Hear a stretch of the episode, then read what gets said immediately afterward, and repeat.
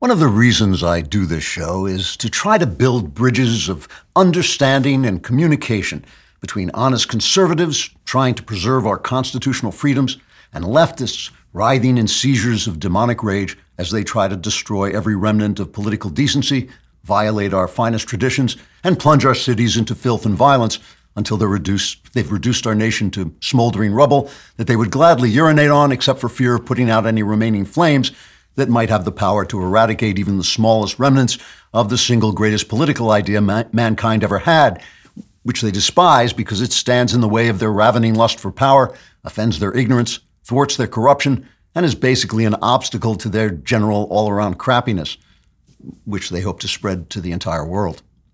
In order to foster goodwill between patriotic traditionalists and these commie bastards, I think it's important we occasionally try to explain their ideas so we can understand what they're thinking instead of just regarding them as lunatic evildoers, howling with fury at the God who made them when they're not hurling themselves against the bars of their socialist mind prisons or just sitting in a puddle of their own drool devouring insects like that guy in the old Dracula movie who goes mad after being attacked by three soulless vampire women who were later elected to Congress and became known as the Squad.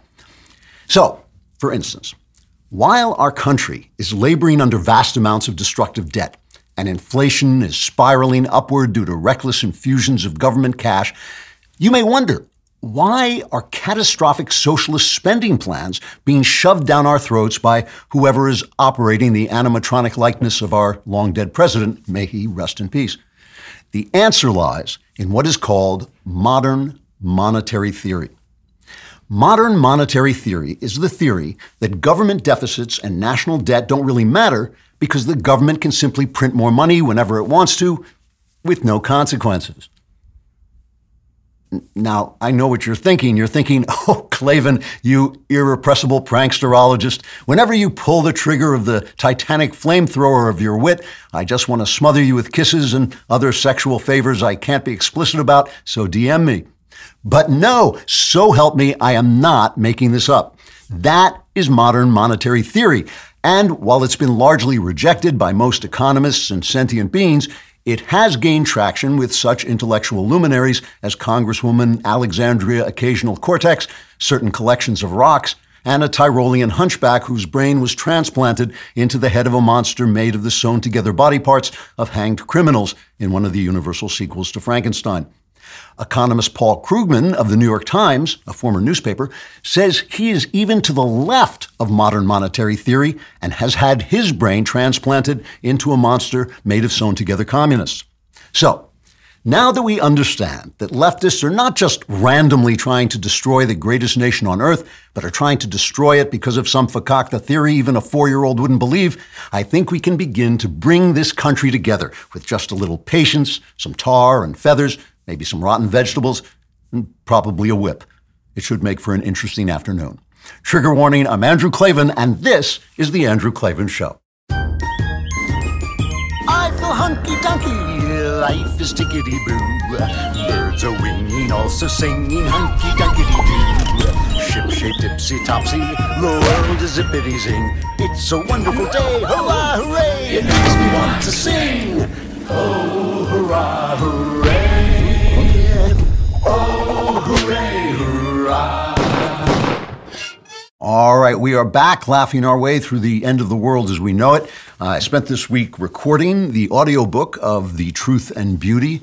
Uh, so there will be an audiobook coming out, but I may lose my voice during the course of the show. We'll see. Uh, it's quite an experience being locked up in a little room hour after hour. It's like being Kimmy Schmidt before she's rescued. Uh, but I still would like it if you would go on and pre-order the book on Amazon. It would really help us out and let the publishers know everybody's interested. Today we're going to be asking the big questions: Is this still a good que- a good country? And we'll get to the bottom of uh, of spying against Donald Trump and talk to the mighty Brent Bozell of Newsbusters, one of my favorite sites. This is a great time to subscribe on Apple Podcasts or wherever you get your podcasts and give us a five star review. Also extremely helpful. And of of course, if you subscribe to dailywire.com, you too can be in the mailbag and have all your problems solved. You can just go on there and ask me any question you want. All my answers guaranteed 100% correct and will change your life. And many people ask, will it change my life for the better? Uh, and they're never heard from again. Also, go on to YouTube and subscribe to my personal channel, the Andrew Klavan channel. And if you leave a comment there and the comment is sufficiently ugly, uh, you know, morally reprehensible, we'll include it on the show uh, as because it'll fit right in with everything else we're saying here. Today's comment is from Christopher Prestapino, and this is a more serious comment than we usually read. He said, I don't understand how you can call Trump a great president. He was, then complain about some character flaws and not consider yourself a utopian. And the reason I read that is because a lot of people react that way whenever I talk about uh, Donald Trump, but I don't think it's being utopian at all to expect uh, good values from your president, and especially when his, his poor values may have hurt him uh, legislatively and also in the election that that followed. You know, think of it if your kid were playing Little League and he hit three home runs, and then he got up and the umpire, who was a grown up who has volunteered his services to uh, coach a Little League game, uh, calls a, a, strike that the kid thought was a ball, and the kid turns around and curses out this adult who's volunteered to be the umpire and has gone against the umpire, would you go up to him and say, "Hey, great game! You hit three home runs," or would you say to him, "Hey, you do not talk to an adult like that. You don't use that kind of language, and you respect the umpire, you respect the officials in the game." I think you do the latter, and that's why I include these things. One thing I've noticed, I, I noticed that the never Trumpers have basically lost their moral compass. And you know who I'm talking about. I don't like to attack other right wingers. I think we should hang together uh, while these, these, people are trying to take over the country. But still, you know, the people who have never Trumpers have lost their moral compass a little bit. They're doing things that I find incomprehensible. But also people who are Trumpers, no matter what, I think lose their moral compass. And that's why, because when you make a human being your idol, uh, you're going to lose your way. You know, remember your morality comes from a higher sphere, and you should stick to it no matter what is going on. It doesn't mean you don't vote for the right person. Doesn't mean you don't support him. It just means you speak the truth when you're speaking about him. If you still haven't caught the Daily Wire's new film Shut In by now, you're seriously missing out. It really is a good film. I highly recommend you head to dailywire.com slash Subscribe to get a membership today. The film is now exclusively streaming for Daily Wire members and currently has an audience score of 97% on Rotten Tomatoes, which is pretty amazing. We're creating more and more great entertainment without a leftist agenda. It's all thanks to our Daily Wire members. So head to dailywire.com slash subscribe today so you can watch Shut In, the upcoming Hyperions, and Gina's new movie, which is out this summer. So I know I don't look like it, but I actually am a small business. And one of the things I know is you've got to be able to market yourself effectively. Constant Contact is a digital marketing platform that helps small businesses and nonprofits of all sizes build, grow, and succeed with email marketing, contact management, industry leading list growth tools, social media ads, and more. Constant Contact helps small businesses connect with customers, find new ones, and sell online, all from one easy to use platform. They've been trusted by millions of businesses to help improve their marketing. With a 97% deliverability rate, you can rest assured that your customers and potential customers are getting the right message at the right time. With a simple interface, Constant Contact's easy to use platform makes makes contact management easier than ever. Their list growth tools help you find a bigger audience fast. Lead generation landing pages, text to join, and social media ads are proven to grow your list and drive engagement with your brand. With thousands of integrations, you can sync Constant Contact's tools with the tools you're already using. Powerful automation tools help you send the right message to the right person at the right time every time. To start your free digital marketing trial today, visit constantcontact.com. So, this is what is happening right now as we speak. Uh, obviously, the situation in Ukraine is heating up, uh, uh, and this is what uh, Joe Biden said about it yesterday. We have reason to believe that they are engaged in a false flag operation to have an excuse to go in. Every indication we have is they're prepared to go into Ukraine, attack Ukraine. my sense is this will happen within the next several days. So you know, we don't know. There's, there's, been shelling. People, they're saying, like like Biden said, that he thinks there may be a false flag operation, basically trying to get the Ukrainians to do something so that then Putin has an excuse to go in. We just don't know what's going to happen, so I'm not going to talk about it too much. And uh, let me honestly say that. I entirely blame the Biden administration for this situation, this crisis. It's the idiotic AOC style green approach to energy that has cut back our energy supplies, made it impossible for us to replace Russian energy in Europe so that that has strengthened Putin. The reason he didn't act this way when Trump was president is because Trump was beefing up our energy supplies, making us a, a, an energy exporter. But having caused the crisis, having shown weakness with his chaotic and stupid, and now we know uh, indecisive withdrawal from Afghanistan, basically putting meat in front of the tiger that is Vladimir Putin. Having caused that crisis, he's reacting to it in the way that I would react to it, letting Putin know that if he does invade, it's going to cost him. And uh, and Putin doesn't have a lot of leeway in terms of cost, and so maybe he'll think about it, but we'll see. But the, this is all this said. The real crisis to me, the underlying crisis, is whether Americans, and especially young Americans, feel that our country is still the sort of country that can act with moral certainty in a situation like this and take the moral high ground. And I understand completely that we're not Russia. Biden is not Putin. He doesn't kill his enemies. He doesn't assassinate his enemies. He's not putting throwing people in, in jail for criticizing him. Here I am talking about him the way I do, and nobody is coming after me. That is not the same thing as being a high moral beacon, a city on a hill that can act in these situations with real moral certainty and have the world follow us. And I talk to young people all the, all the time, and they look around at the mess our leaders made under COVID, the way they completely uh, abandoned and disrespected our commitment to, to liberty uh, in favor of safety and fear for no reason, as it turns out. They really didn't stop the disease at all. Uh, the censoring of people online, the cancellation of anyone who opposes left wing orthodoxy. And they say, okay, well, you know, yeah, Biden's not Putin, but are, are, we really heading in the right direction? Are we really a country that can, you know, pound our chest and say we are the moral beacon of the world? I was talking to Knowles about this the other day, and I, I confessed to him that I used to pray, "God bless America," and now, now I pray uh, that God, God, please remember uh, your faithful on the day of your wrath, because I think about you know, 3,000 babies aborted every day. Uh, slavery, I said this on backstage, slavery was a grave, grave evil, but this is worse. This is a terrible thing. More black babies are being uh, aborted than are being born.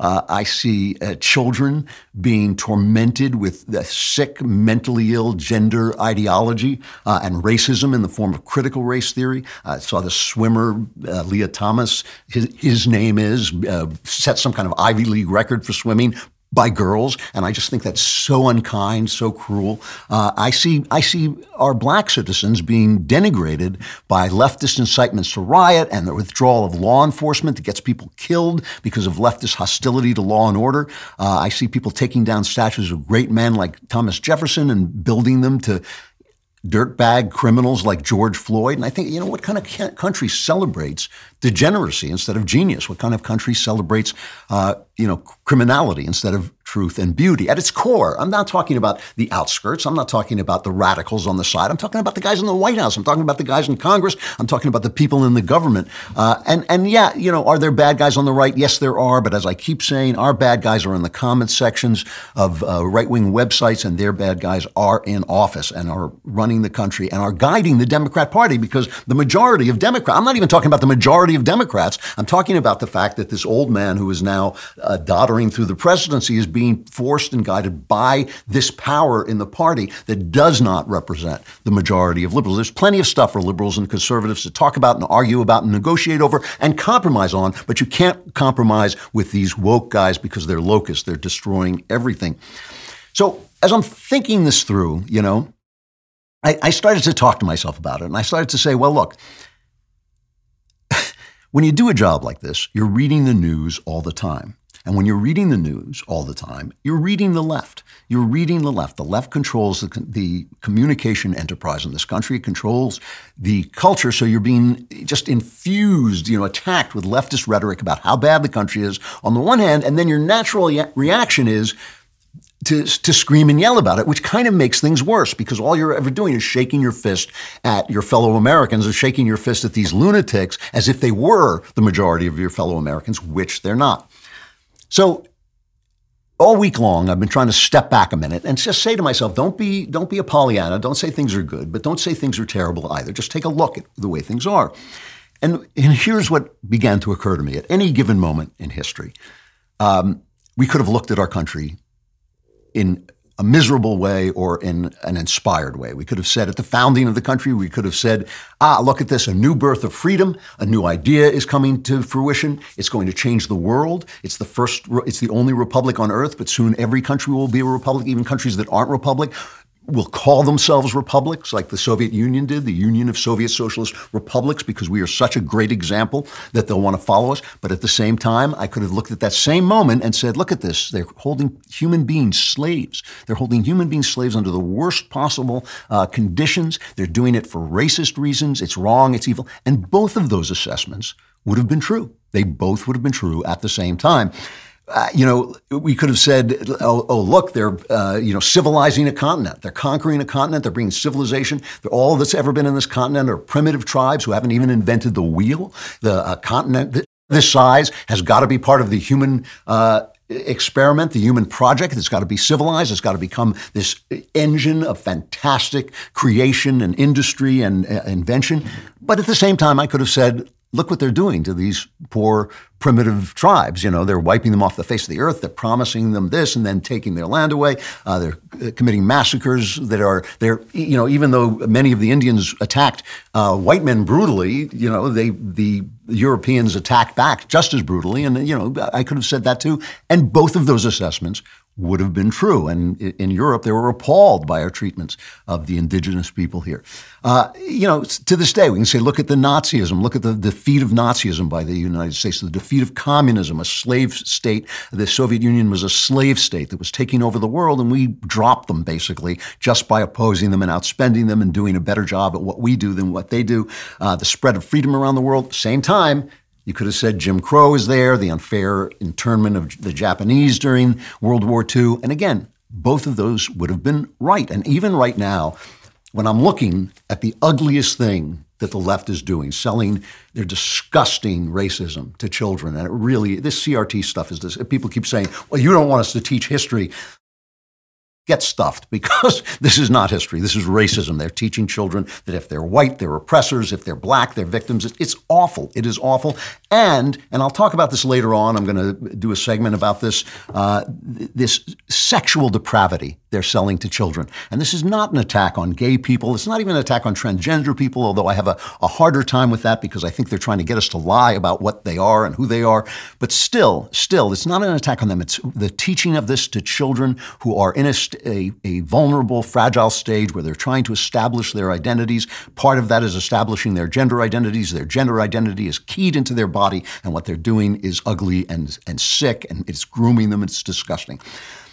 But at the same time, at the same time, I can look at this and say, yeah, this is the battleground because this is where the future happens. It doesn't happen in Copenhagen. It happens here. This is where the, the world of tomorrow is being formed. So these, these, this is the front line. So these morons, these, uh, you know, racists, these leftist racists, these leftist depraved people who are teaching uh, depraved stuff to children, they're there because this is the front line. This is the front line of ideas. And that's a beautiful thing about this country.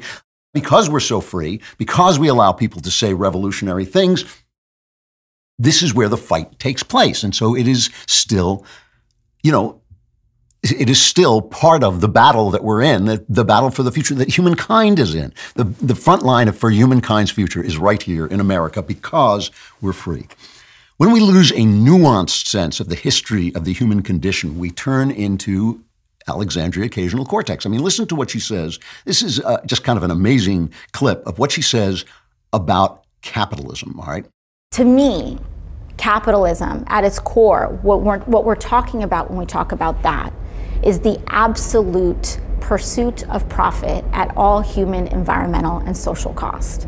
That is what we're really discussing. And what we're also discussing is the ability for a very small group of actual capitalists, and that is people who have so much money that their money makes money and they don't have to work. Uh, and they can control industry, they can control our energy sources, they can control our labor, they can control massive markets uh, that they dictate and can capture governments and they can uh, essentially have power over the many.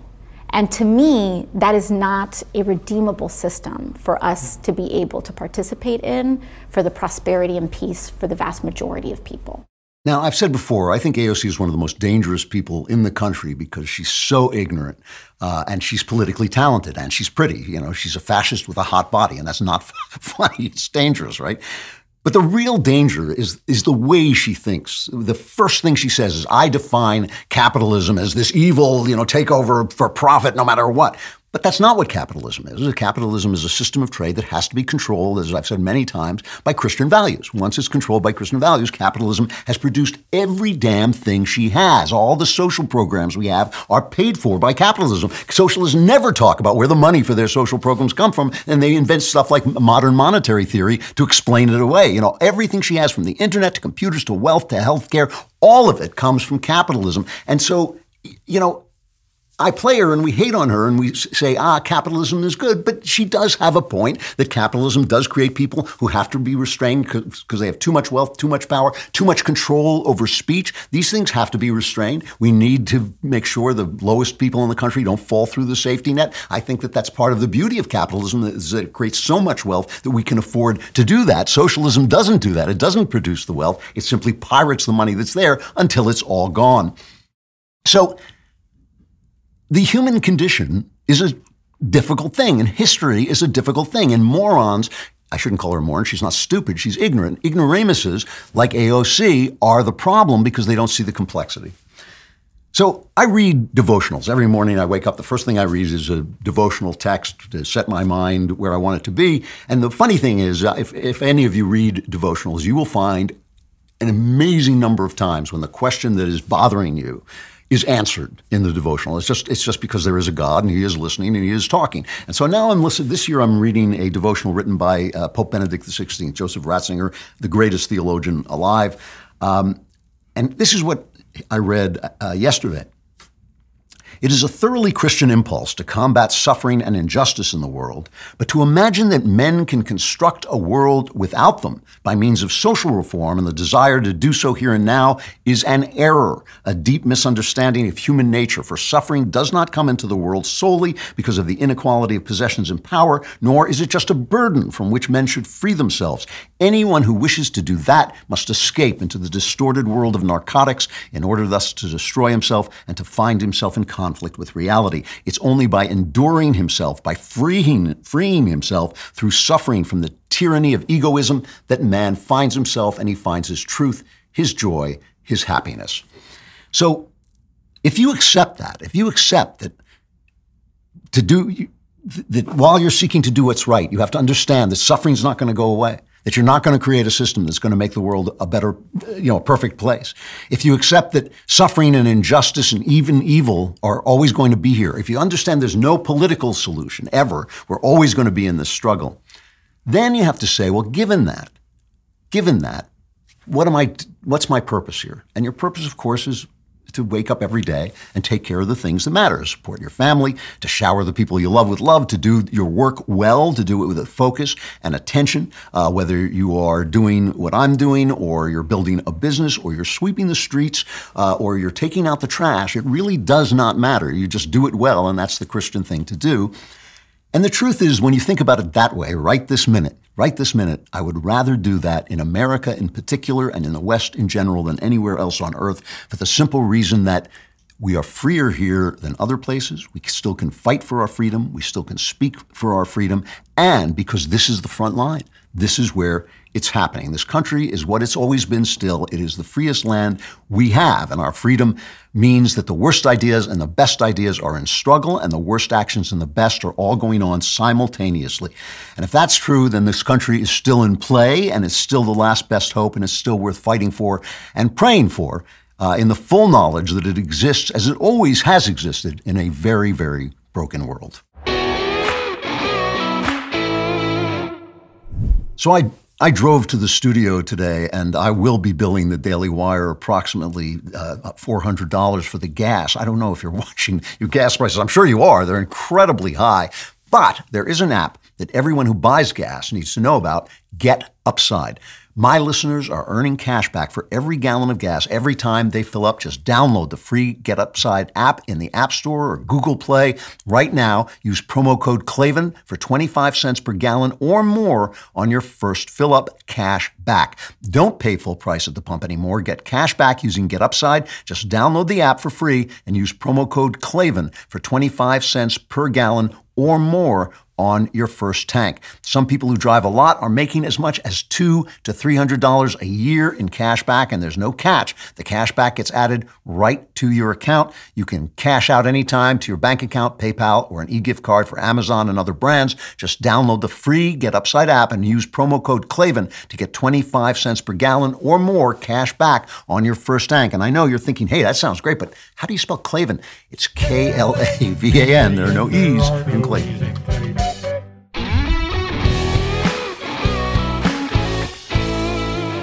So, thinking about the state of the union, one thing I have to say is I think the good guys are on the march. I think that sometimes uh, we are at our most disgruntled when we actually are making headway. There is an amazing story this week out of San Francisco. You probably saw it, but I don't know if you've taken stock of really how amazing it is. You know that San Francisco is the left of the left. After you, if you go left from San Francisco, you fall into the Pacific Ocean and you're just swept away into some gigantic like morass of leftism. That's six percent Republicans in San Francisco. That's absolutely true. Six percent Republicans they just recalled three school board members for being too woke.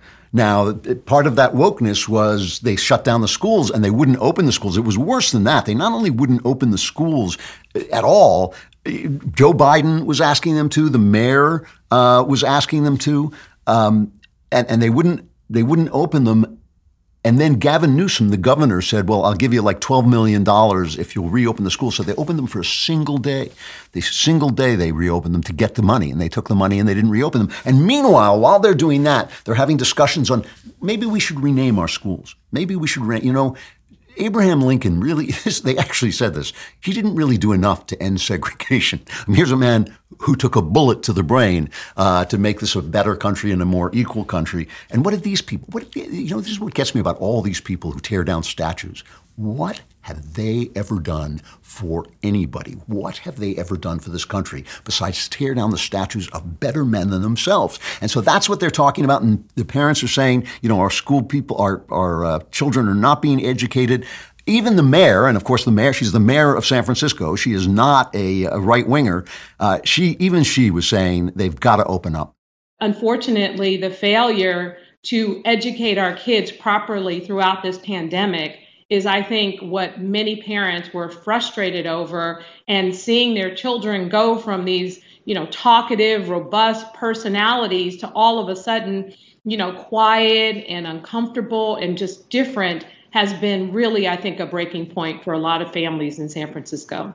So it's a really important point. It was what these parents were seeing from their children that made them think you guys are doing something wrong. You've done something wrong. You've closed these schools. You're not taking care of our kids. And the kids uh, and parents who have seen, remember this earthquake, this is, a, this is a little earthquake. This is a San Francisco earthquake. But remember, it happened in Virginia. This is why uh, Youngkin did so well in Virginia. Part of why he did it, because he took the parents' part. It's happening in Arizona. They're voting on that now. It's, it's just a movement that is going on across this country. And the response from the teachers, especially the woke teachers, has been genuinely insane. The response has been you have no right as parents to get in the way of what we are doing to your children. I, I have just this one example. It's a TikTok video, so I, am not going to generalize about it, but it does it, it, does express. I wouldn't play it except for the fact that it does expl- express a lot of what these teachers are saying. So I see how you think that you've done something here because parents or community members have voiced concern to their elected official, which is how that process works. Um, not not bringing it to a teacher, right? They're taking it to the elected official. Um, and now that uh, legislators are are trying to implement these things, um, but still, in fact, a parent, not my boss. I don't I don't actually answer to them. So get bent. get bent. And there's that fascist smile. They all have it. All the fascist women have that smile. What is that smile? I mean, it says, yes, get bent. You don't own me. You're not, your parents, parents are not my boss. Get, you know, they all have that same lunatic smile. Just the, the, the appearance of that smile should get you fired at this point. I mean, just the, oh yeah, that's the fascist smile. Get out of my school. But this is a big story, and it is a big story not just politically but culturally. It's a big story politically because I think it presages some, you know, a, a tidal wave that is coming at the polls in November. Obviously, things can change, things can go wrong, but right this minute, I mean, you heard Henry Olsen on the show, and I've spoken to Henry, and he says, you know, they are in a big, big pit, and it doesn't look like they're going to be digging their way out anytime soon. They keep saying they are, but it doesn't look like it, and they're lying about things, and everybody knows they're lying. Everybody can see what they are. They're kind of dialing everything back. But it's a big story culturally too because it's about moms. And I know I drive this point home, but it is the point. It is what we are seeing in the same way in Ukraine with the Russians invading Ukraine. We're seeing the wages of the Green New Deal. We are seeing the wages of feminism with these schools. Remember, these teachers who are saying you have no right to affect our curriculum. They're not teaching reading, writing, and arithmetic, where a teacher might say, well, you know, as a parent, you really might not know algebra. You really might not know uh, how to parse a sentence. I've got to be able to teach them how to parse a sentence, even though you, you can't do it. That would be one thing. They are teaching them values. They're teaching them ugly values, and the moms came home. Remember when this this COVID thing started and people started going home? Moms came home. Something like three times more moms came home to take care of the kids. Right? Somebody had to take care of the kids because suddenly the kids were home, and this meant that the moms were home with their kids. And if the kids were learning online, they were seeing it with their own eyes. What was happening to the children? If the kids were in San Francisco and they weren't getting anything, they saw these kids playing video games 15 hours a day. They saw it with their own eyes. And I said this in a British interview, and somebody tweeted, "Are you saying that a working class, a working mother can't pay attention to their kids' education? Yeah, that's what I'm saying. That's exactly what I'm saying. I'm saying that when a m- mother is at home, specifically a mom is at home, you have unleashed the beast. Why do you think they want you out of your homes? Why do you think it is when they say, you know, women have to be treated better in the workplace? Uh, they never, they always say, well, we need daycare. We need daycare in the workplace. We need we need uh, child care they never say what we need is better pay for their husbands so they can stay home and take care of their children because the children are the country and they're taking care of them. The mothering of them is the most important job in the country, right? Instead, they say, "Oh, she's just a, just a homemaker, just a homemaker." Yeah, you know, just a homemaker because she's shaping the souls and the bodies of the people who are going to take over the country, and they want to do that. And you can see what it is they're doing, and you can see, you know, you can see what they're teaching them, and it's it's horrible. You know, this is this is the thing.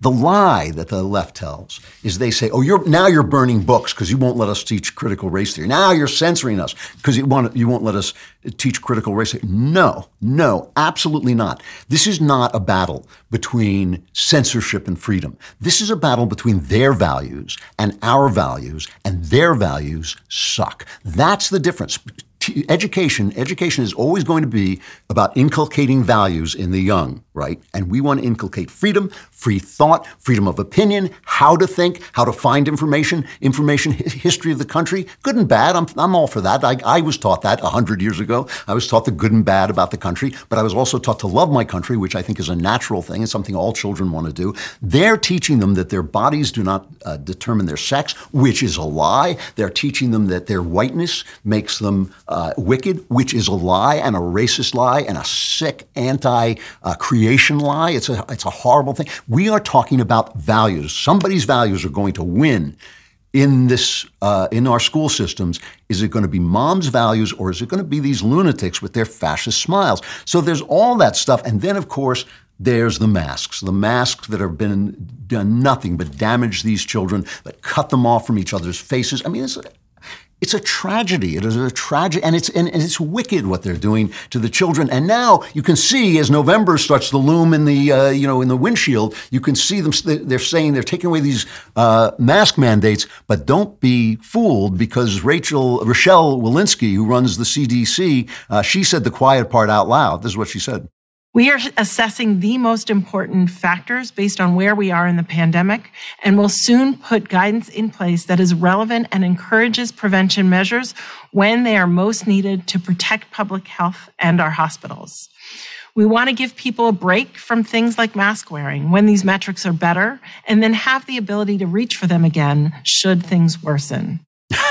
yeah, just, should things worsen like after November? If things worsen after November, the masks come right back on. The masks haven't worked. They haven't done anything. Nothing they've done has done anything except the vaccines. The vaccines have kept people from being killed. They've kept people from dying, according to the best figures. Those are the best figures. Doctors are studying this around the world. I mean, I keep saying this, and uh, you know, I'll say it to anybody. Doctors are studying this around the world. They're not sure of the entire effects of the uh, the vaccines, if they're not sure, you shouldn't be sure. But the best numbers that they have right now show that they it has had a huge effect on fatalities, and I think that's an important fact. You know, so aside from that, aside from Trump's vaccine, Trump's you know Operation Warp Speed vaccine, they haven't done anything. They haven't accomplished anything except damage small businesses, transfer wealth to the biggest businesses, and do incredible harm to our children. Okay, so again. What we're arguing about is not free speech. It is not censorship. We're arguing, we're saying their values stink. You know, in uh, Arizona, they're debating a bill to ban CRT, critical race theory, which teaches that there's something essential. There's nothing essential about your body. That, you know, you can be a, have a penis, but you're a girl. You can have a vagina, but you're a boy. All that's, you know, that's not essential. But if your epidermis has, happens to be brown, or white, that, oh my gosh, that is your whole personality is written out right there. That you can never get away from in Arizona, this guy, and I, I, love his name. His, his name is Walt Blackman. But he's actually named, he's actually a, a, black man named Walt Blackman. And he got up and he started talking. Uh, he's a Republican. He got up in the Arizona State Senate and he just unloaded on CRT and this critical race theory. And here's what he said: If we want to talk about racism, we re- we need to really talk about it. If we want to talk about oppression of a people Let's really talk about that. Let's talk about the 1,300 black babies that are aborted every single day. But nobody wants to have those types of discussions. We want to talk about CRT and make, make us feel good about things. There are more black babies aborted than they are born. But we're not talking about that. We want to talk about CRT. There are some real issues going on in, in, in black communities. And the very people that want to push this are the ones who are killing us every day or support those programs that are killing us. So if we want to have conversations about this type of stuff, let's talk about some real issues in the black community. So you can't really lose hope when there are Americans like that guy and he's willing to stand up and say what has to be said, and he's got the facts on his side, and he's got the truth on his side, more importantly. You can't just sit and stare at your lap and say the country is done, the country is finished when he is there fighting the fight. I mean, you have to stand up. You got to be in it to win it. Despair, this is the thing about despair. It's not just the sin, it's also bad strategy. So if there's anything I love, you know, I love my country, I love my family, sure, but I really love meat. And the thing about meat is that 85% of the grass fed beef in stores and online is imported. Don't pay a premium for low quality foreign meat. Good Ranchers sells 100% American meat and delivers it to your door for a great price. Their beef is prime and upper choice, the highest quality possible. They've got ribeyes, T-bones, New York strips, and more. Plus, their packaging makes it easy to cook what you want and save the rest, which keeps you from wasting anything. Head on over to goodranchers.com slash Klavan today to solve your meat problem once and for all. Get the transparency, quality, and cuts you've been craving. Order now with code Klavan to get $30 off your box. Now is the time to support American farms and ranches. They're hurting and you're hungry. Solve both of those problems with a box of American meat delivered. Whoever buys the meat in your house needs to go to goodranchers.com slash Klavan today. And I know what you're thinking. Meat? How do you spell Klavan? It's K-L-A-V-A-N.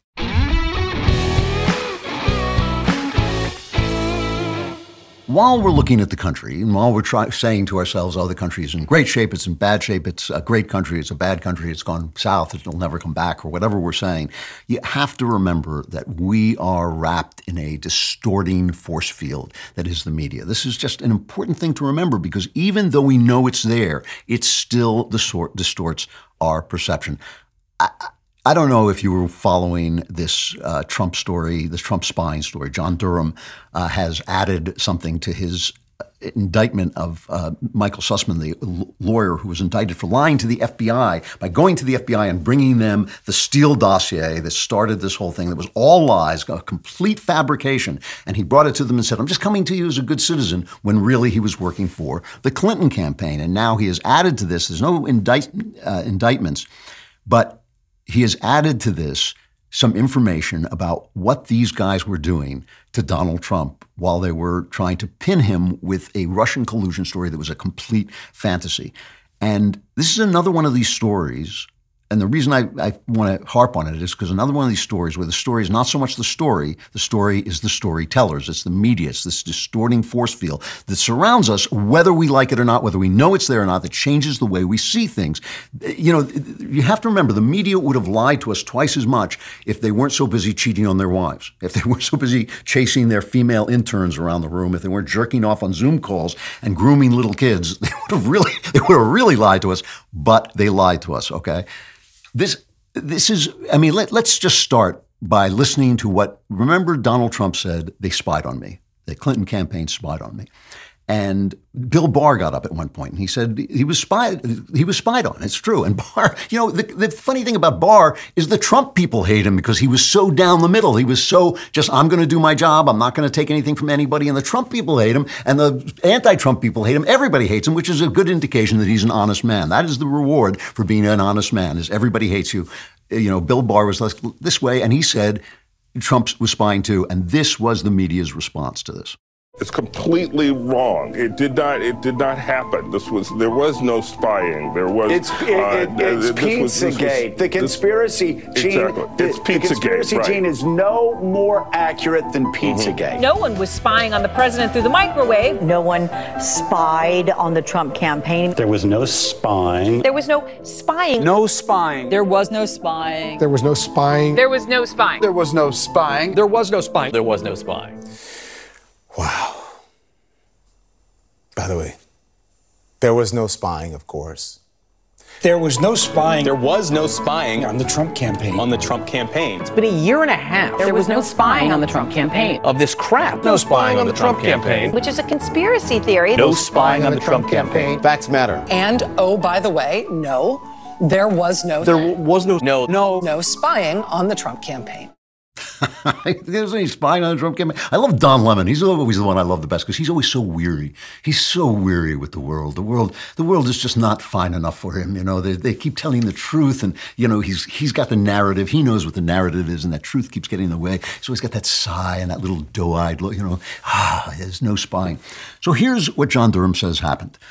Now it's, it's, it is a little complicated, but what the left, what the left is saying, what the press, the media, and I shouldn't say the the, the left, the communication arm of the left, the media, is saying is it's too complicated for you to understand. They're actually saying this. You know, it's, it's so complicated. Uh, you know, let's just move on. Let's move on. It's not that complicated, but it is a little bit complicated. There were these tech companies that were hired by various people, including the White House, to study, uh, you know, internet traffic to see if Putin was messing around and getting into our security and uh, trying to affect the election.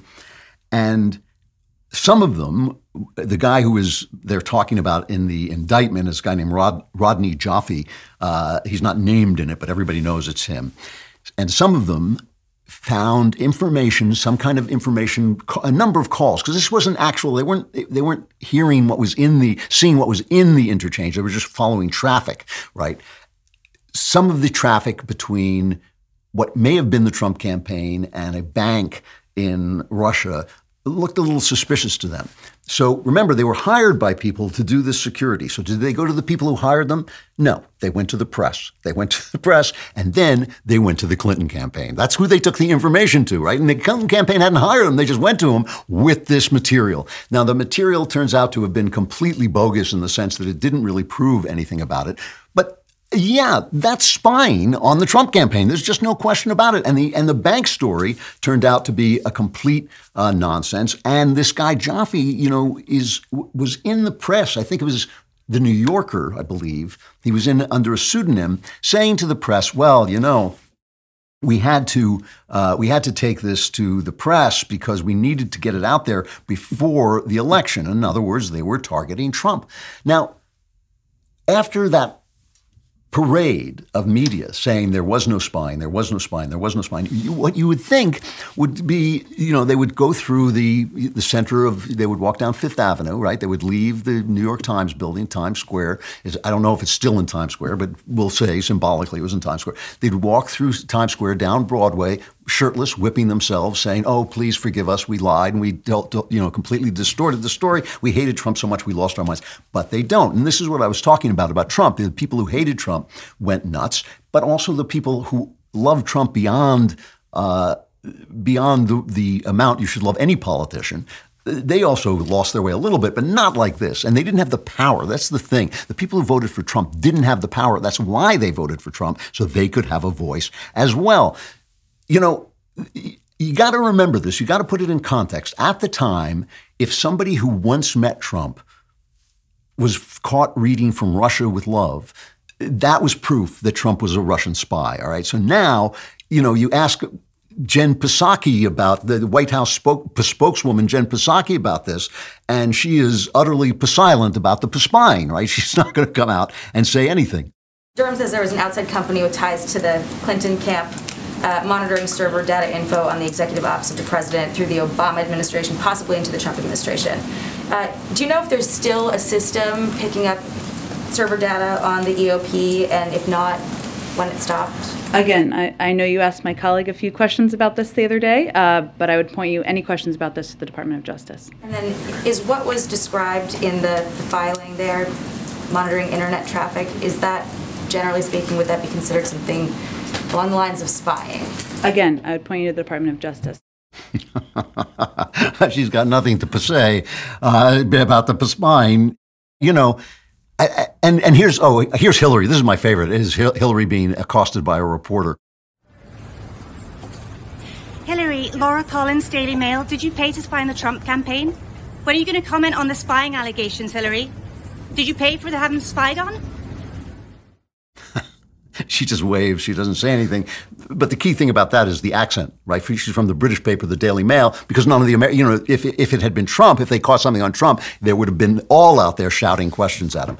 So it just it just brings me back to the idea that this is a, we're seeing our country through a distorted lens when we pay attention to politics. We need to pay attention to our own lives a little bit, our own work, and the things that we do, and they start to judge the country according to that. You know, and I think that once you realize that Pope Benedict was right that we are always going to be broken until the until Jesus comes again, uh, and how evil is always there, and how suffering. What what Benedict has a wonderful line. He calls it the passion of being human, which means the suffering of being human is always going to be there. Then you realize that, like, no, this is the fight we're in. This is the thing that we have to do, and and and it, it's happening here. It's happening here because we are who we are, because we are America. We are the future of the country. I, I mean I think I think that people have gotten lost in the idea of what human beings can do and what they can be and what we can accomplish. We have to address the problems of our country the same way we address our own problems, right? You don't sit around and say, "I'm done, I'm finished, I, I'm so evil, I'm so wicked, I just can't go forward." You know, look around. You're not that evil. you know, you may you may aspire to be evil, but when you think about the fact that like there are serial killers out there sleeping like a baby, and you're worried about the fact that you forgot to take the trash out you know, it, it, you have to have the, pers- the same perspective on your country. Throughout history, every country, there's never been a good country. There's only been countries in which good things have happened. This is a country in which great things have happened. Great things have happened. And great things may still happen if we win the fight that we're in. And it is a fight of values. It is a fight about morality. It is a fight about what human beings are. It's a fight about uh, how we treat one another. It's a fight about whether we judge one another according to the color of our skin, whether we treat women with respect and, and acknowledge that women are women. that's a fight we can win. We can win this fight. I think we will. I think we're on the march, but we just have to remember we have to be in it. We have to stay in it, and we have to keep hoping uh, and, and keep our hopes alive so that we fight with everything we've got. So I now have a Ring alarm, and I am delighted. You probably already know, of course, about the Ring doorbell, the Ring video doorbell, but Ring makes an alarm that is an award-winning home security system with available professional monitoring. Best of all, you can easily install it yourself. It really is easy. If I can do it, you can do it. Go to ring.com slash Klavan and browse through all of the sensors that will detect motion on any house or apartment. You will get notified right on your phone whenever anything is detected, and it's more than just security. You can add sensors that help protect your home from flood, freeze, and fire, too. If anything happens, professional monitoring will call you and can request emergency services. Ring has an award winning alarm now, so go to ring.com forward slash Klavan to get a great deal on a Ring Alarm home security kit today. The thing I love about these is they're right on your app. No matter where you are, you can be contacted. So that's ring.com forward slash Klavan. And I, you know, obviously you're thinking, oh, yeah, sounds great. If only I could spell Klavan. It's K L A V A N. There are no E's in Klavan. I just make it look this easy. All right, let's talk about sex. Uh, a lot of people say to me, why do you talk about sex? Well, I think sex and love uh, are at the center not only of our culture, uh, the center of our morality, some of the, maybe even the source of our morality, but I think they're also at the center of our physical existence as, as human beings. And when I talk about my feelings about this country and I talk about the things that make me rant at the breakfast table or lie awake at night and worry that maybe uh, my country's gone south, a lot of it has to do with love and sex. It has to do with, uh, you know, uh, male athletes pretending to be female and, and essentially eliminating all the hard work that young women do to uh, to achieve the you know the great athletic things that they achieve, and it has to do with abortion, which is also part of this. Um, and it has to do with reality, with not wanting to be forced to lie or try, have people try to force me to lie, because that is, is essentially when tyranny happens. Tyranny occurs when you can't say that no, you guys are wrong. I, you know, you can bounce me off Twitter all you want. A man can't become a woman or whatever. You know, they're going to force people to say that the, the lies are the truth, and that is the end of a country. That's the end of a free nation, right there. And we did we did this bonus video. You know, if you subscribe to the Andrew Klavan YouTube channel, uh, we have bonus content there. And one of the things that we like to do is one of our producers, Danny D'Amico, goes and gets some of the craziest things off that libs of uh, TikTok TikTok site, which is an invaluable site. Um, and they gather all the craziest libs uh, out there and they play them. And then he puts them together and doesn't show them to me. And then they just play them and I react. And it's usually pretty funny because they're so nuts uh, that I can't help but react comically. Uh, and I'll give, uh, we just put them together a little bit so you get a, a sample of what I was looking at in this last bonus video. So if the only reason you don't want to date someone boils down to the fact that they're trans, that's transphobia right there. If you don't want to date a trans woman because you want kids, well, you better be keeping that same attitude with cis women who are infertile, or that's transphobia. I am a biological female, and me saying that makes a lot of people very angry, um, which is embarrassing for them because I am assigned female at birth. Yes, I did assign that myself, but I don't see how that's relevant. I often get told, you look like a man. I, mm, I look like a man. I'm not one. What? What? What? So I recently told my parents that I may be a little bit romantically interested in women. I tell my dad, and he goes, "Well, I would love to see you get a woman pregnant." And I said, "Oh no, no, no! She would be getting me pregnant." Now, as I was watching this, I was laughing and I was making fun of the guy who says, oh, "Some people say that I look like a man. He's got a big hairy chest. He's got a beard." And and th- that last fellow was actually very close to the uh, principle that I want to talk about to some degree. But at the same time, I was I was kidding around about it. It actually made me sad. I mean, I was looking at these young people who were being robbed of their essential selves. They're being robbed of something uh, that is the, the tool by which they can experience normal creative love and romance. Now, some of them, you know, most people who think they're transgender are just gay. I mean, there is such a thing, I think, as transgenderism, but most people who think they're transgender are just gay and they're trying to invent some kind of new sexuality. And, and, but a lot of this is a fad. A lot of this is passing through and it will go away. And it's going to ruin a lot of young women's lives, especially because young women are more uh, socially oriented than men are and can be affected by this stuff more. And of course, a, a, woman's appearance is more important than a man's appearance. I mean, you know, if, if you want to attract a, a partner uh, for women, appearance is more important. Just think of the fact that Ben Shapiro has a, a beautiful wife, and that tells you everything you need. I'm, I'm, joking, but still, uh, you, you, know, um, th- this this thing, this formation of families, this love of a man and a woman that creates children this is the chief consolation and joy of life. And I know that not everybody does it, but that doesn't change the fact. It doesn't change the fact that it is the center of what human beings do as bodies. It's what our bodies are made to do, and it is the sort of uh, pinnacle of what they're made to do. And I feel like this is being taken away as a norm. I read somewhere, I cannot believe the statistic that 40% of children are being born without out of wedlock now, that their father, fatherlessness has reached 40%. I find that incredibly hard to believe, but it's tragic if so. You know, you know, on Valentine's Day, we, my wife and I don't really celebrate these days very much. Every day is Valentine's Day when you're married to me. Uh, and, um, but but we, I said, let's go out at least to dinner, and we couldn't find a place that we knew. Everybody was booked up because everybody goes out to dinner. And we found this place we'd never been to, and we walk in, and it's like decorated with a million hearts and uh, spangles and silver and red, and everything is Valentine's Day and they would not leave us alone. The waiters were they were busy, so they were trying to shovel us out the door, and we're trying to have a drink before dinner, and they keep coming over. Uh, are you ready to order? Are you ready to order? Are you ready to order? And we kept saying, no, you're just going to have to come back. Are you ready to order? And I thought, you know, what's the point of you know, I don't go out to dinner to talk to the waiters. I go out to dinner to talk to my wife. What's the point of all these hearts and flowers? And it kind of reminded me of the way uh, that weddings and proposals have grown more and more elaborate uh, as marriage has grown more fragile, as fewer people are getting married. So you, you know, you have this big elaborate thing where you have a plane fly over and say, "Will you marry me?" and it's filmed, and you put it on uh, Facebook, and everybody sees it. You put it on Instagram. You know, that's oh my gosh, that's a proposal, and you invite a thousand people uh, that you've never met to your wedding and all this, and then you have a big bachelor party and a bachelorette party, and then two years later you're divorced. You know, because nobody is really paying attention to what marriage is about.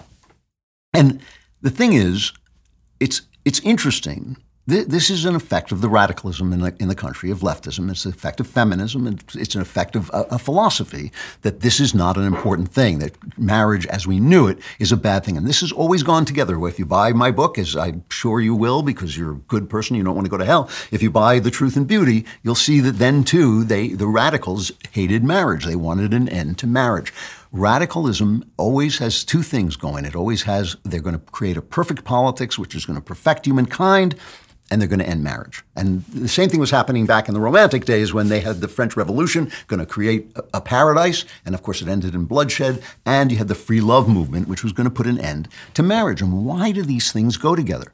Why do they go together? You know, we, when we talk about marriage, we sometimes talk about, well, it's a great bulwark for freedom. It, it keep, marriage gets in the way of government. We talk about women's protection. It, if you have a baby, now you know your husband will be there to help you take care of the baby. But marriage is also a statement that the business of life is children. And that is a statement which also says that the business of life is, in some sense, dying. You know, everything about marriage is about dying in some sense. It's about becoming an adult. It's about pouring your love into someone who is uh, who's not immortal, so you're committing yourself to grieving eventually. Uh, it's about being naked in front of another person, both emo- physically and emotionally, which emphasizes your weakness. But because it's about children, it's about death. Death and sex are deeply related, and this is always my uh, why I'm, i hit at um, at superhero movies. Eros and Thanatos are deeply related for a simple reason: things that don't reproduce sexually don't die.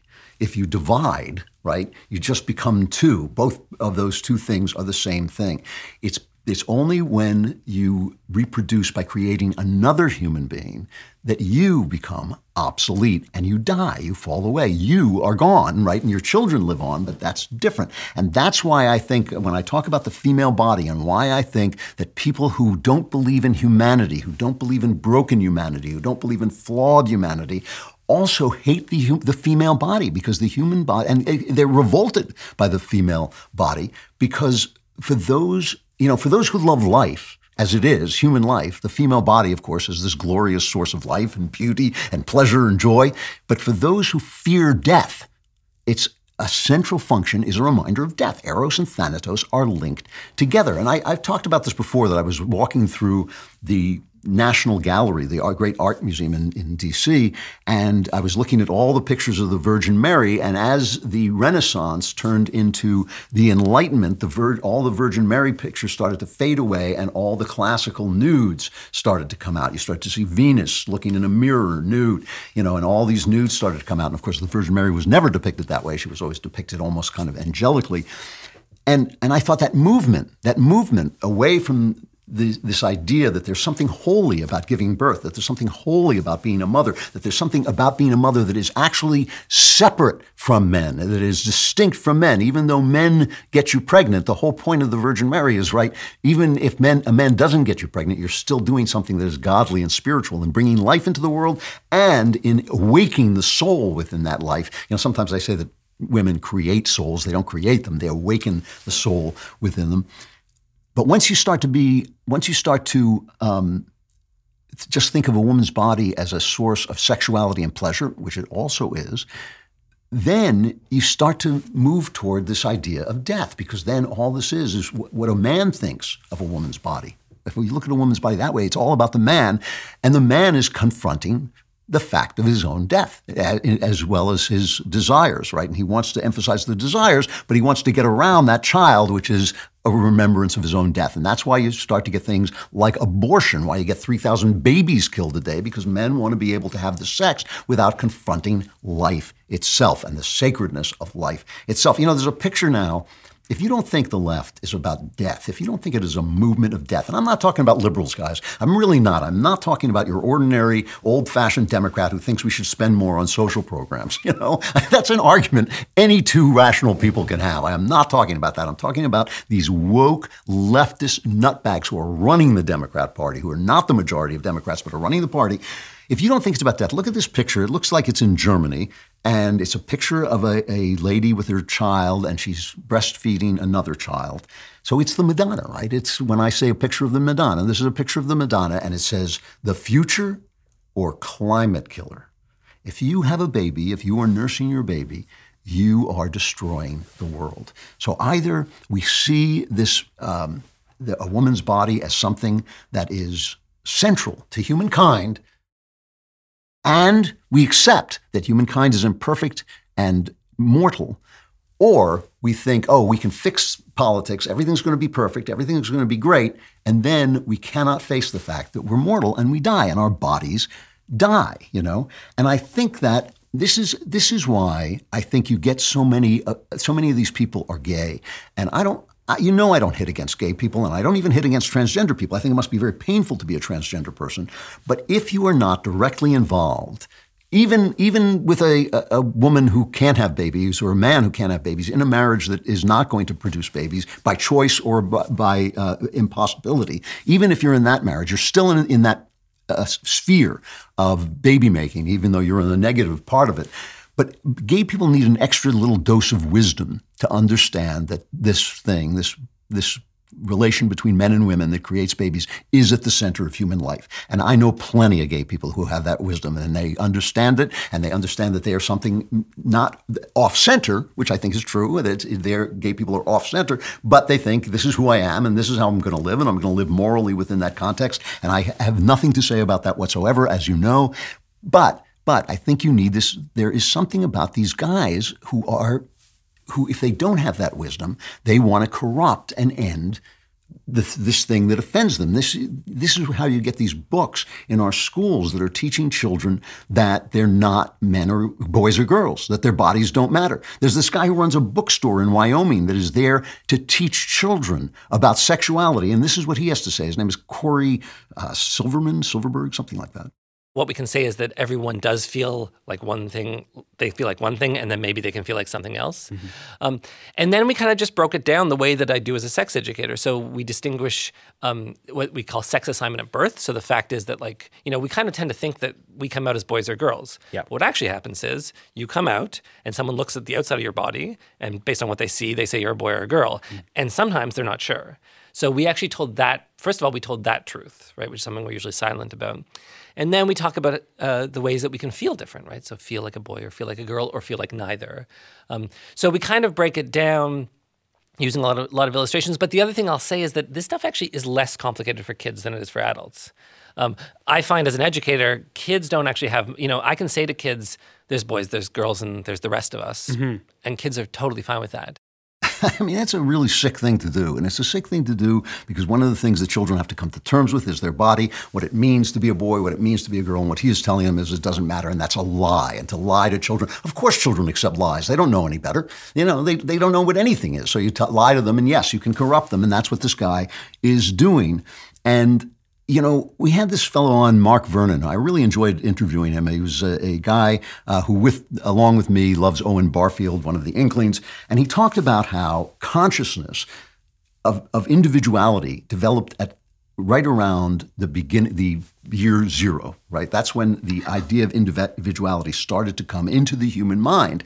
Up until that moment uh, you were bound to your family you were bound to your tribe you were part of your tribe. You might be part of pharaoh you might be part of this civilization. You didn't really die. You know you didn't you actually didn't it wasn't like your individual death because you were part of this thing that was ongoing. But as people became aware of the fact that they were separate individuals this is when Jesus comes into the world, and this is when Jesus becomes important to people because what he says is yes, even the individual is connected to something bigger, namely God, and even the individual lives forever. Watch this. Watch this. That's the resurrection. When we lose that faith, when we lose that faith, we want our individuality to govern everything. We want to be able to change reality and especially escape this fact of our death and this fact of our sinfulness and our brokenness. And all of this, all of this craving for perfection, all of this craving for bodiless life, genderless life, is running away, is running away from the facts of life and the facts of death that make us who we are, that make us who we are. Nobody likes being mortal. Nobody likes mortality, but in, in mortality, we have the limits of our search for the meaning of ourselves, the limits of our search to become ourselves, and the promise and the promise that this longing that we have inside ourselves for immortality has some kind of goal beyond this life, that there is some kind of goal beyond this life. Lose that faith, lose that faith, and you lose the entire meaning of existence. You become you go, go to war with your body, you go to war with your civilization, you go to war with your traditions, and you end up destroying everything.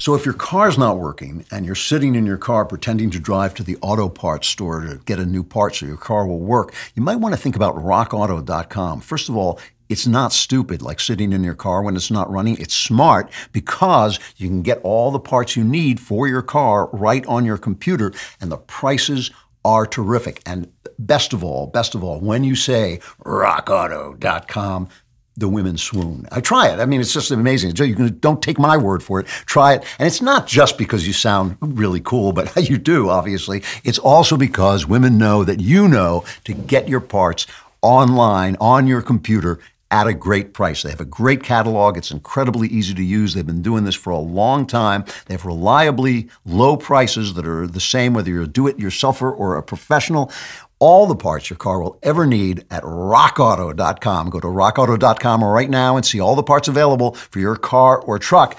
And they have a box that says, How did you hear about us? And in that box, you write Klavan, but you have to say it the same way. You have to say Klavan and then spell it ah, K L A V A N. There are no easy As American institutions quietly act in the Chinese Communist Party's interests, it's time someone exposes it, which is why I'm excited to announce that one of the Daily Wire's newest projects is The Enemy Within. It's begun streaming exclusively at the Daily Wire as of today. The new series features acclaimed journalist and expert in national threats, Lee Smith, as he uncovers a political coup orchestrated by America's ruling elites to generate their own wealth and power at the expense of the American people's safety and freedom. From Fauci to our educational system to Hollywood and everything in between, each episode will take you deep into what's going on behind the scenes, what those who are supposed to be protecting you don't want you to know. Check out the trailer right here.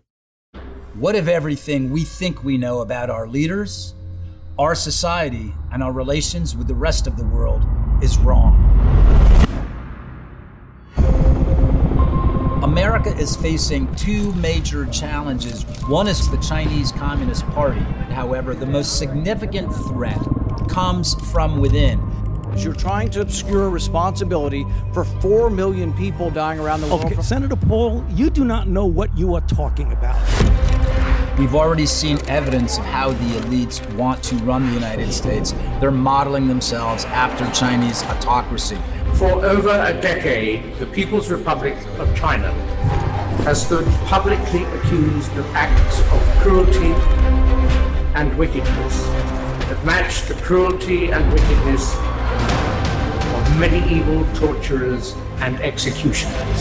Dianne Feinstein had a Chinese spy as her driver for 20 years. We're not talking about one person infiltrating senior levels at the CIA or the White House. We're talking about an entire elite class throughout the political, corporate, academic, cultural, and media establishment. My name is Lee Smith. I've been a journalist for more than 30 years. This is the most astonishing espionage and infiltration operation in history. What you're going to see in this series will shock you. This is The Enemy Within.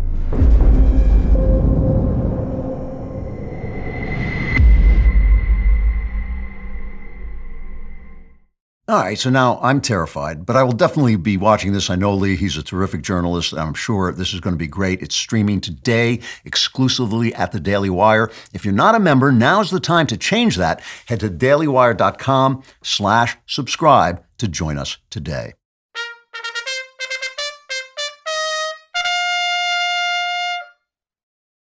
So, in a lot of ways, this podcast would not exist if it weren't for Brent Bozell. Uh, he is the founder and president of the Media Research Center, the largest media watchdog organization in America. Almost every show features uh, videos here from Newsbusters, one of the indispensable sites. He has done incredible work exposing uh, the left wing media, and he has now written a uh, very warm, entertaining memoir called Stops Along the Way A Catholic Soul, a Conservative Heart, an Irish Temper and a love of life. Brandon, it's great to see you. Thanks for coming on. Thank you, Andrew. Thank you for having me. Uh, you know, this is a very warm, loving, entertaining memoir. But before we get to the warm, loving stuff, uh, let, us talk about let's talk about the media, so we can really get some of the bile and anger out. Uh, get it out of the way. exactly. Um, you know, first, tell me about Newsbusters. I mean, it's it has got to be the most essential site I go to. It's the one site that I would find indispensable. Uh, how did you start that? I, I, visited once a long time ago, and you have this beautiful uh, library of uh, files that uh, of media malfeasance. Basically, what caused you to start this? Well, technology. Um, I think the the greatest compliment we ever got, Andrew, uh, was on the very first day. Uh, uh, a statement from from Rush Limbaugh on his radio show mm. where he yelled out, "Newsbusters rocks," and that's been the promotional statement we've made ever since. Um, it was a function of technology. Over the years, uh, the the MRC used this thing. I don't know if, you, if you've ever heard of it. It's called paper and and we had with typewriters and yeah. stuff, and we, we published things, and and and then the world went, of course, to the internet, and so we took all of our published materials and and we put it on Newsbusters. But the idea of Newsbusters was just to have an ongoing uh, analysis of what was going on in the press. Uh, because conservatives need to know what's in the press. Just be, you know, you know the media are biased, but you don't know exactly what they're doing if you're watching NBC. I'll give you an example of this, Andrew every conservative uh, is familiar with Hunter Biden and with what Hunter Biden did. Uh, it might surprise a lot of conservatives that 45.4, I believe it was, percent of Democrats who went to the polls in 2020 had never heard of Hunter Biden, mm. never heard of him. Why? Because NBC, ABC, CBS, CNN, MSNBC, the networks that they turn to, the New York Times, the Washington Post, the newspapers they read, they did a cover up on Hunter Biden. So it, it, we report these things because it's important that conservatives know that the world that we live in may not be the, the real world where, where half this country is not being given the truth. So you've been doing this now for, for a long time. When you look at it, the change to the internet, what's changed? Has it gotten worse or is it better? You know, I, I tell this story. A few years ago, I got a call from one of our donors who had given us um, a lot of money. He, he called and he, and he said, Brent, over the last four years, I've given you a million dollars. And I'm reading a fundraising appeal from you saying that the liberal media are worse than ever before. He said, How well is my investment working with you? Huh. And, and it was a hell of a question to ask. My answer was, at the time, my answer was, it doesn't matter how liberal the media are. What matters is whether or not they're being believed. If they can be they, they, they can be outrageously left wing in their biases, but if you don't believe them, they're not going to have an impact. Well, that was then. Today it's different, Andrew. Today uh, it just shocks me that there there is no attempt to be honest, no attempt even to report the news. I'll give you an example. The Durham report, just this week that came out, the Durham report says that the Clinton campaign was not only spying on the Trump campaign, it was spying on the president of the United States, hacking into his servers. Do we not remember a thing called Watergate? Do we not remember three people were going into the DNC headquarters to put plants in there and getting caught. This is the exact same thing, except they didn't then turn around and and and and, and tape and, and spy on the president of the United States. This is far greater, far greater by any objective standard. It is far greater than Watergate. And MSNBC, CNN, ABC, CBS, NBC, they have put a kibosh on the story. This is not a mistake. This is a deliberate decision on their part. We are not going to tell this story to the American people. I never thought I'd live to see the day that they were this outrageous. I, I wonder, not you know, outrageous, but, but radical. Uh, do do you ever run into reporters, uh, journalists, and and ask them about this because I, I wonder about this all the time. If I if I came on here, if I make a mistake on this podcast, I, I lose sleep. I, I can't wait to come back and correct it. I, I'm trying to tell the truth. You make everybody makes mistakes, but this constant deception and, and these are things I know. I know reporters know when they're deceiving people. Do you ever meet people who are feel bad about it or think something must be done or anything like that? And they also, they also know when, when they made mistakes. When we did a kind of a funny video the other day, somebody on the staff did, uh, giving a, because we have the files on this, um, showing just this endless um, amount of clips of people in the media saying there was no such thing as Russian spying. I just played or, it. Or, or, as the Clinton campaign spying on Donald Trump. Yeah. Endless statements by reporters. Well, they're all wrong. They know they were wrong. You asked the question, good question, what's changed? This is one of the things that has changed. Once upon a time, uh, you could be feuding, not feuding, but you could be taking ABC News to task while talking to all the reporters at ABC News. Sam Donaldson at ABC News, um, you know, he, he was Mr. left wing uh, Beelzebub in the eyes of conservatives. He was also a friend of mine. And he would come and speak to our events. He crashed one of our galas that you've been to, crashed it, got a standing ovation. He was so funny. You could have that report. I could go down to CNN. I could meet with the president of CNN and have dinner and, and just and, and talk about things. You ask me, how is our rapport with? I don't talk to reporters anymore. Hmm. You don't see conservatives going on NBC or ABC or CBS the way you used to. I don't know the last time that I was invited on. I used to be invited on CNN to critique CNN. That's what CNN used to be. And here's the last thing I want to say about this, Andrew, because you, you brought this up. It, I don't understand the hubris in the national media that they cannot admit a mistake. There, I think there is nothing more human and nothing more noteworthy and nothing more respectful than for a journalist to go on the air and say, I made a mistake. Whatever happened to the, do you remember the uh, ombudsman uh, where, where somebody uh, uh, what was on the staff and he corrected things that were wrong? I don't understand why CBS News can't have that. Why they can't have somebody who says, you know, we were wrong on this thing, we were right about this thing.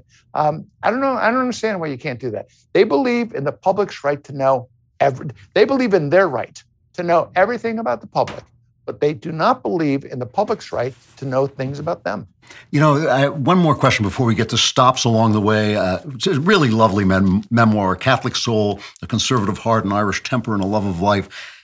CNN has been gutted basically by sex scandals. The only thing that anybody ever gets caught on on the left is sex scandals. All the, the political corruption gets swept under the rug. But finally, these guys have been chasing every every intern, every child, every you know any every executive around the room, and now CNN is basically gone. I mean, they've brought in uh, you know people from Fox. They brought in uh, Jonah Goldberg.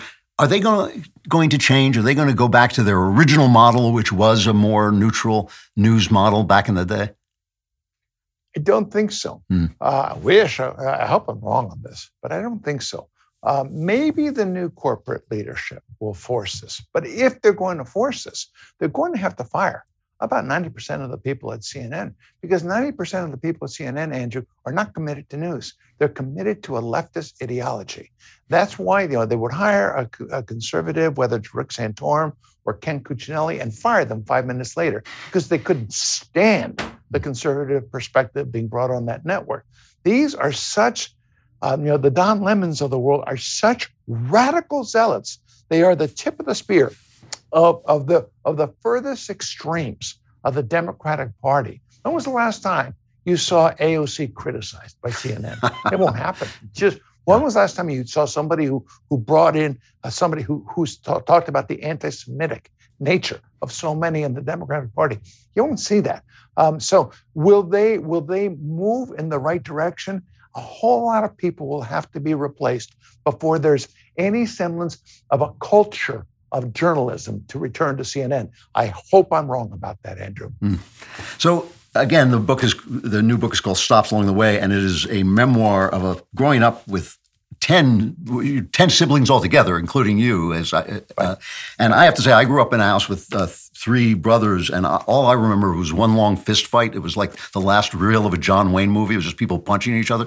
Uh, but yours sounded a little less. You had a, you had a, very you have a very loving uh, memories of your parents and the way they handled what was clearly utter chaos.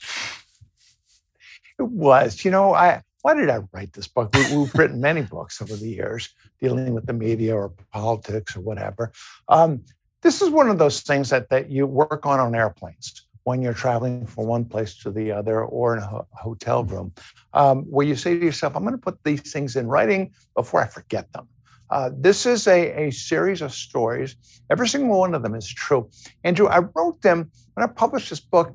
I wondered, what's the public going to think of this book? What, what, what is somebody who reads this book going to think? Because the stories are so different from anything you've ever heard before. The reaction I've gotten from this book is unlike anything I've ever written mm. in my life, where people not only are, are, are, are enjoying it, but they can point to things in their own lives and say, Yep, I did that. Yes, that's what I've had many people saying, Well, I got to write my book now and tell my stories. I believe conservatives must become storytellers. Andrew, you were storytelling before anybody was. You were on the West Coast doing storytelling uh, before storytelling was cool. This is uh, uh, the, the idea was the first half of it is is a series of stories growing up where the reader is is going to be stunned by how I grew up. The second story is more on the political side, adult wise, telling stories um, that conservatives, I think, are going to find very interesting. My favorite one being telling the story about the person 99% of conservatives have never heard of who was as instrumental as anyone in making the Reagan Revolution come true. Or to put it another way, without him, there would have been no Reagan Revolution and yet 99% mm. of conservatives don't know who he is. You know, one of the things that I, I thought, I, I, think I kind of knew this, it was in the back of my mind somewhere, but I, I, had forgotten that you're you're actually conservative royalty. I mean, you're you're related to Bill Buckley. I had I had forgotten that. I'm not even sure I ever knew it. Um, that how did that affect how did, how did that affect your perspective? I mean, you you must have it must have fed into the, your worldview.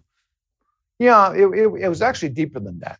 Bill, what Bill and my mother were the closest siblings in in uh, in the Buckley family.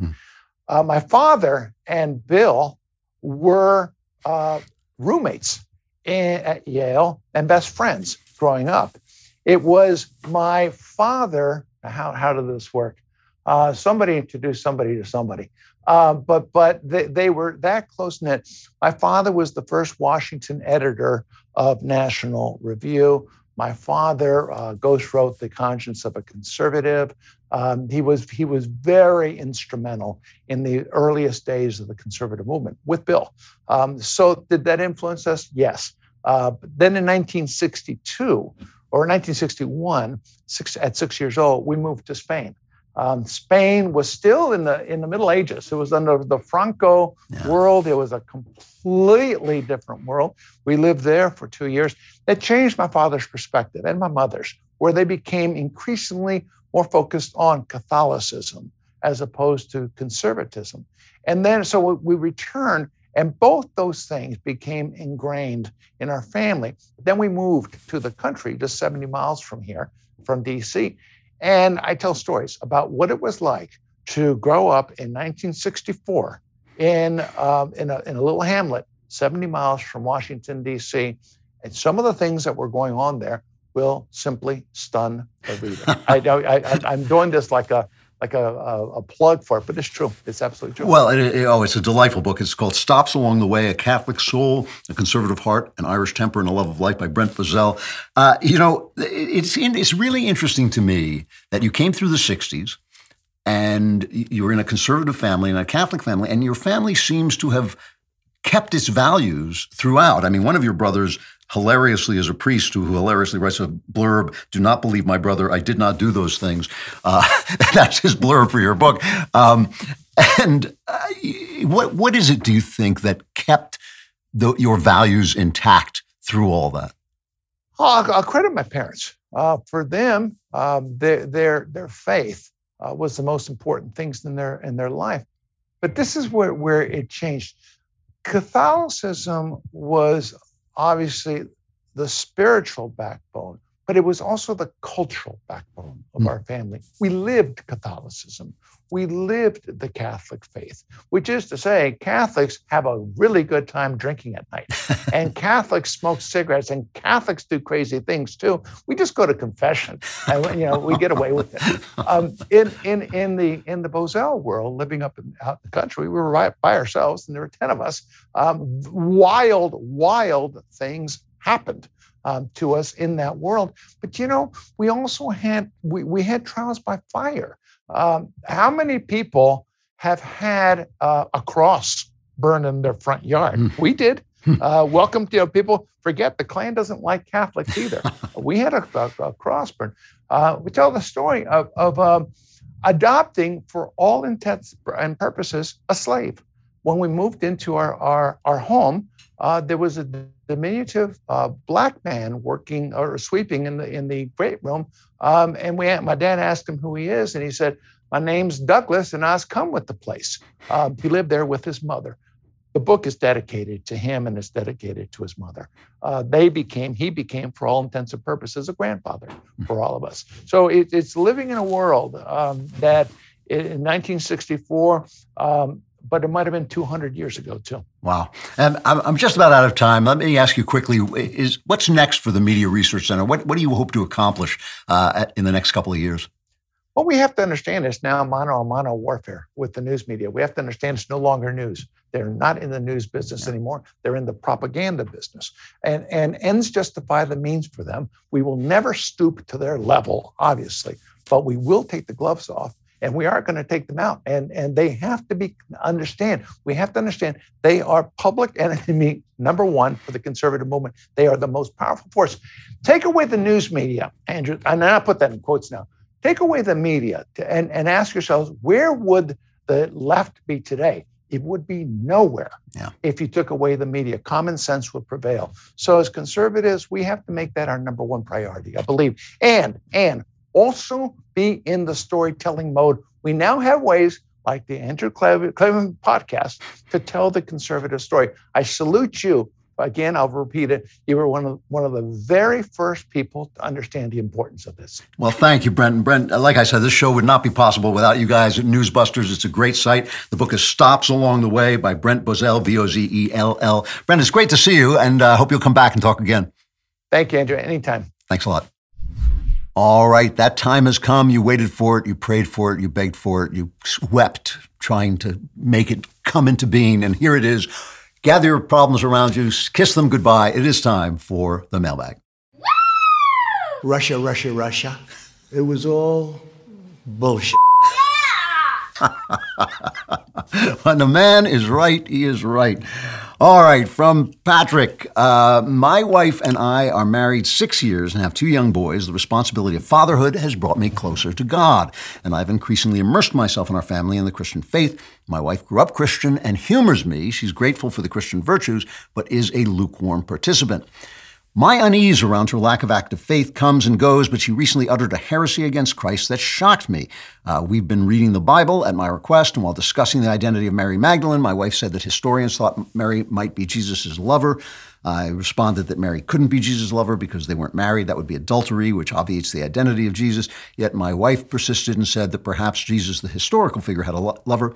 I responded that Jesus, the historical figure, is the Son of God incarnate. She shrugged and walked away, and I'm left shaken. I'm married to someone who doesn't share my faith. Well, my Pardon me.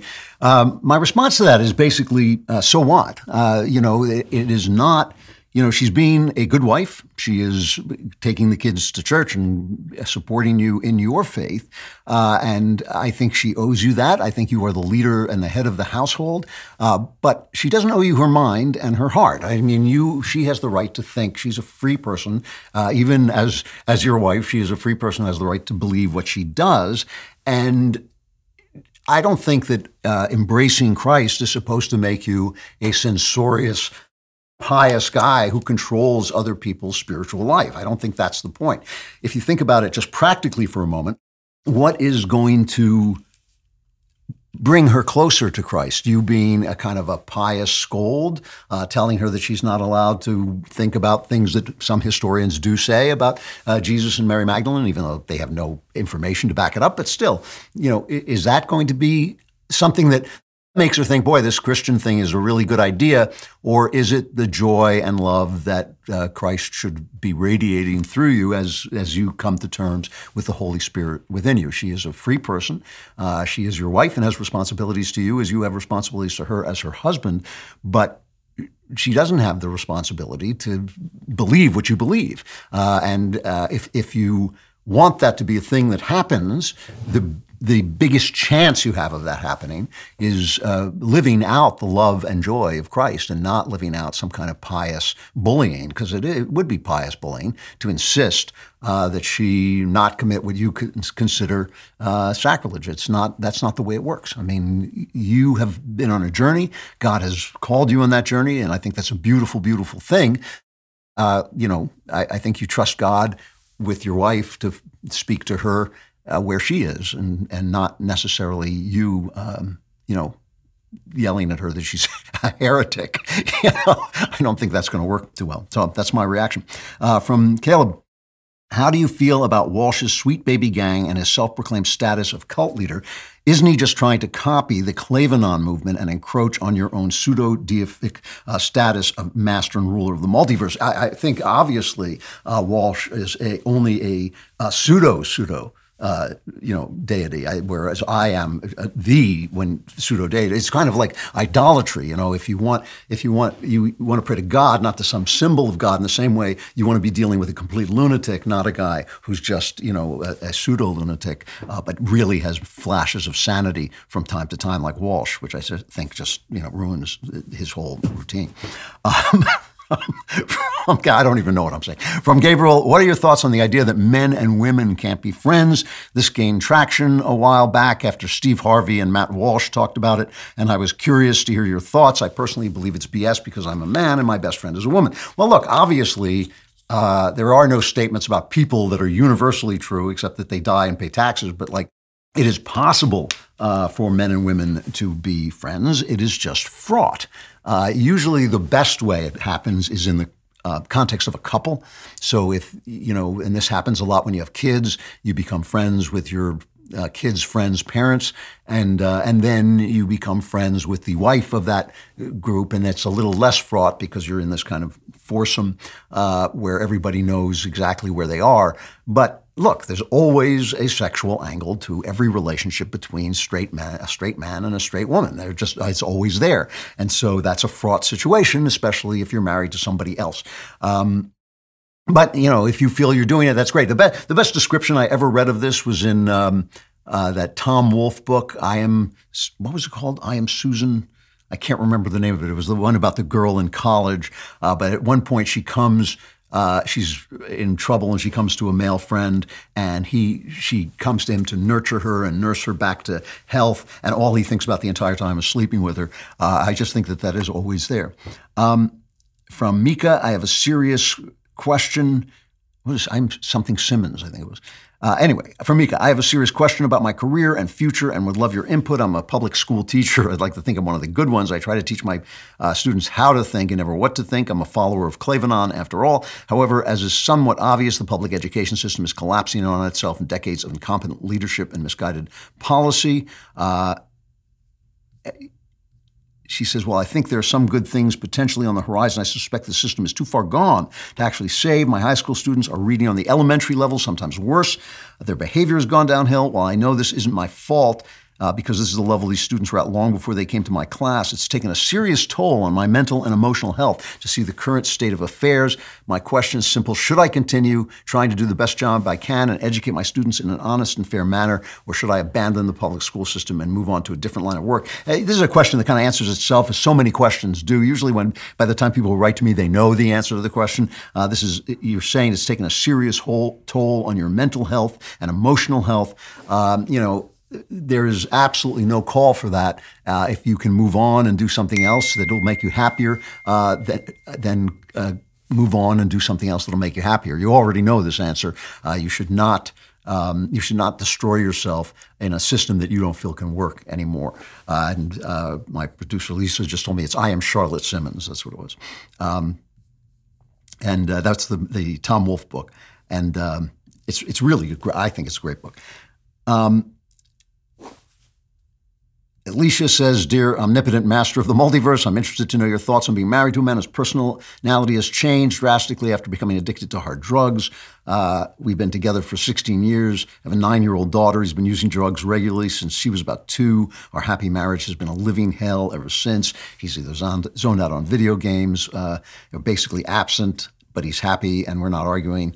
Um, I listen to you and other Daily Wire hosts on the topic of marriage and family and the importance of children being raised in a home with both parents, and I wholeheartedly agree with those sentiments. However, I struggle with reconciling those beliefs and the unhealthy environment. And my husband and I fight constantly. I cry almost daily. And when he's off the drugs, he's irritable and apathetic.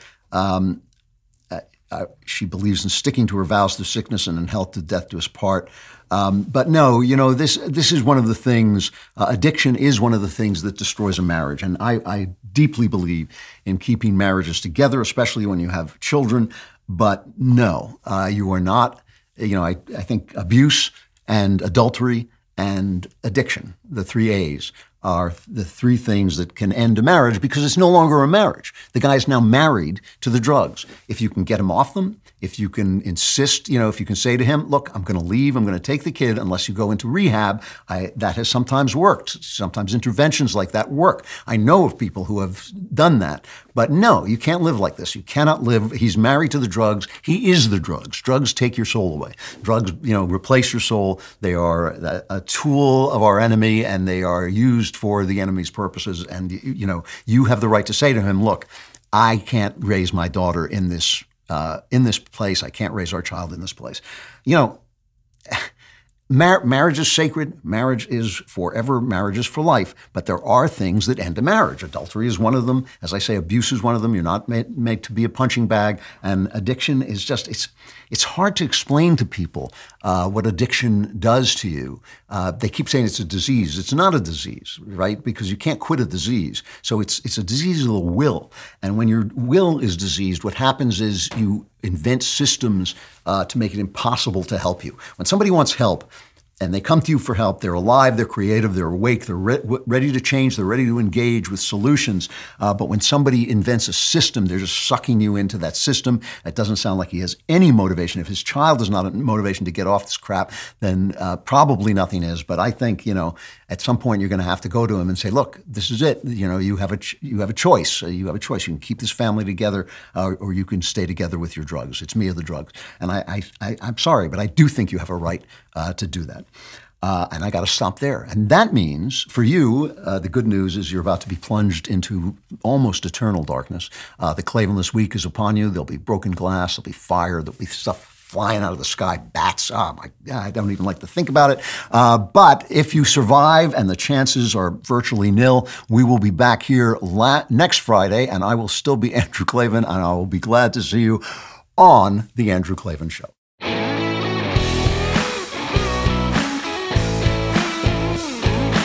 Hey, if you enjoyed this episode and want to spread the word, give us a five star review and tell your friends to subscribe too. We're available on Apple Podcasts, on Spotify, basically wherever you listen to podcasts. Also, remember to check out the other Daily Wire podcasts, including The Ben Shapiro Show, The Matt Walsh Show, and The Michael Knowles Show. Thank you for listening. The Andrew Klavan Show is produced by Lisa Bacon, executive producer Jeremy Boring. Our supervising producer is Mathis Glover. Our technical director is Austin Stevens. Production manager, Pavel Wadowski. Editor and associate producer, Danny D'Amico. Our audio is mixed by Mike Coromina. Animations are by Cynthia Angulo. Hair and makeup is done by Cherokee Hart. Our production coordinator is McKenna Waters. And our production assistant is Jacob Falash. The Andrew Klavan Show is a Daily Wire production. Copyright Daily Wire 2022. Today on The Ben Shapiro Show, an anti Semitic BLM associated alleged shooter gets written off as mentally ill. The Trudeau administration announces further financial crackdowns on political opponents, and Democrats keep flailing on COVID. That's today on The Ben Shapiro Show. Give it a listen.